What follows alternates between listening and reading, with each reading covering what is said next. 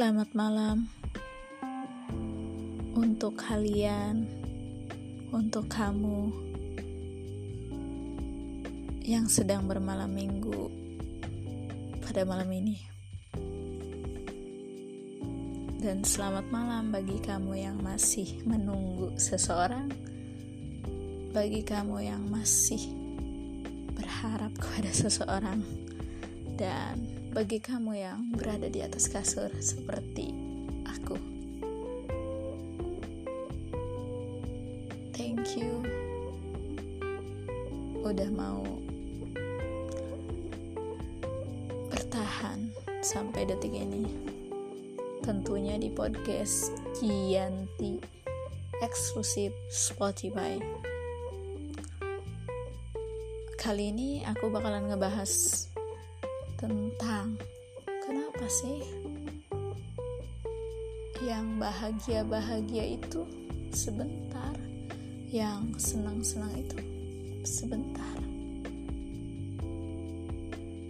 Memang benar adanya, pura-pura senang itu gak enak, pura-pura bahagia itu gak enak.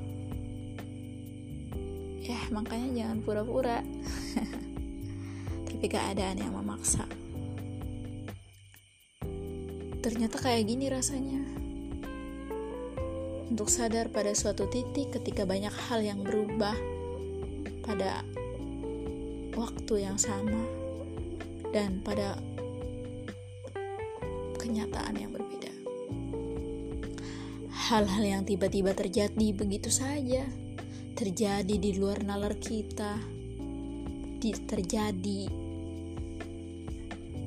tidak sesuai rencana kita, terjadi begitu saja, seperti yang terjadi beberapa bulan sebelumnya, tepatnya seratus tiga puluh hari yang lalu. Aku mendapatkan kabar yang begitu mengejutkan dan menyakitkan, bahkan menyiksa dada. Sampai sekarang bahkan aku tetap memikirkan hal itu, dan aku bahkan sering mengingat kejadian itu, karena kejadian itu tidak bisa terlupakan begitu saja. Mengapa begitu? Ya karena seseorang yang paling berarti di hidup aku telah pupus, telah diambil oleh sang pencipta, telah tiada, telah kembali ke surga. Amin. Bahkan aku masih memikirkannya sampai detik ini.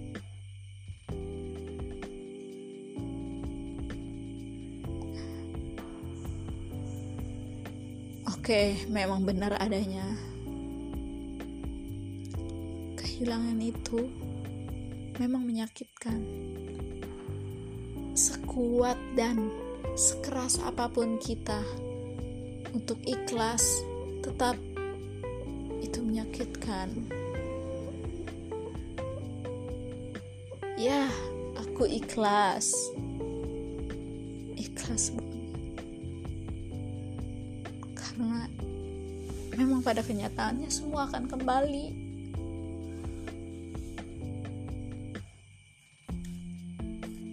Tapi menurut aku kehilangan,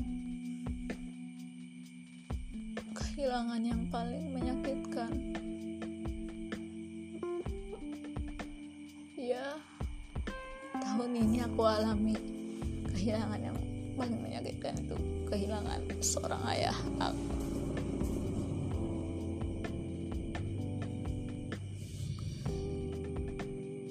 Bisa dikatakan tahun ini adalah tahun kesedihan bagi aku dan keluarga.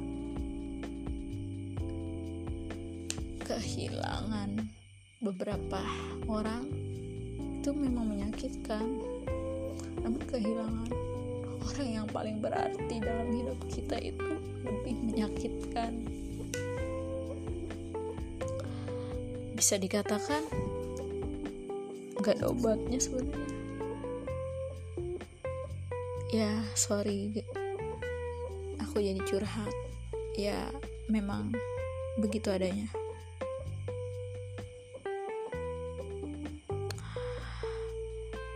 Bahkan dulu pernah waktu S M P, aku tuh bermimpi kehilangan orang tua aku gitu. Begitu dalam mimpi saja itu menyakitkan. Ketika aku bangun, ketika aku terbangun dari mimpi itu, aku sudah dibanjiri oleh air mata, bahkan ketakutan yang sangat-sangat aku tidak duga sama sekali. Dan dulu aku waktu S M A sering banget melakukan self harm sama diri sendiri. Pas zaman-zaman S M A aku pernah mikir, kalau aku meninggal, kalau aku ninggalin dunia ini hari ini atau besok, apa apa ada yang nyariin gitu, apa ada yang sedih, bahkan ada yang merasa kehilangan. Sempat mikir kayak gitu, tapi pada kenyataannya malah aku yang merasakan itu, malah aku yang merasakan kehilangan seseorang yang paling aku sayang.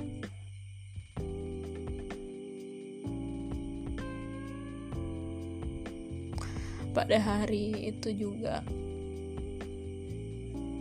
mungkin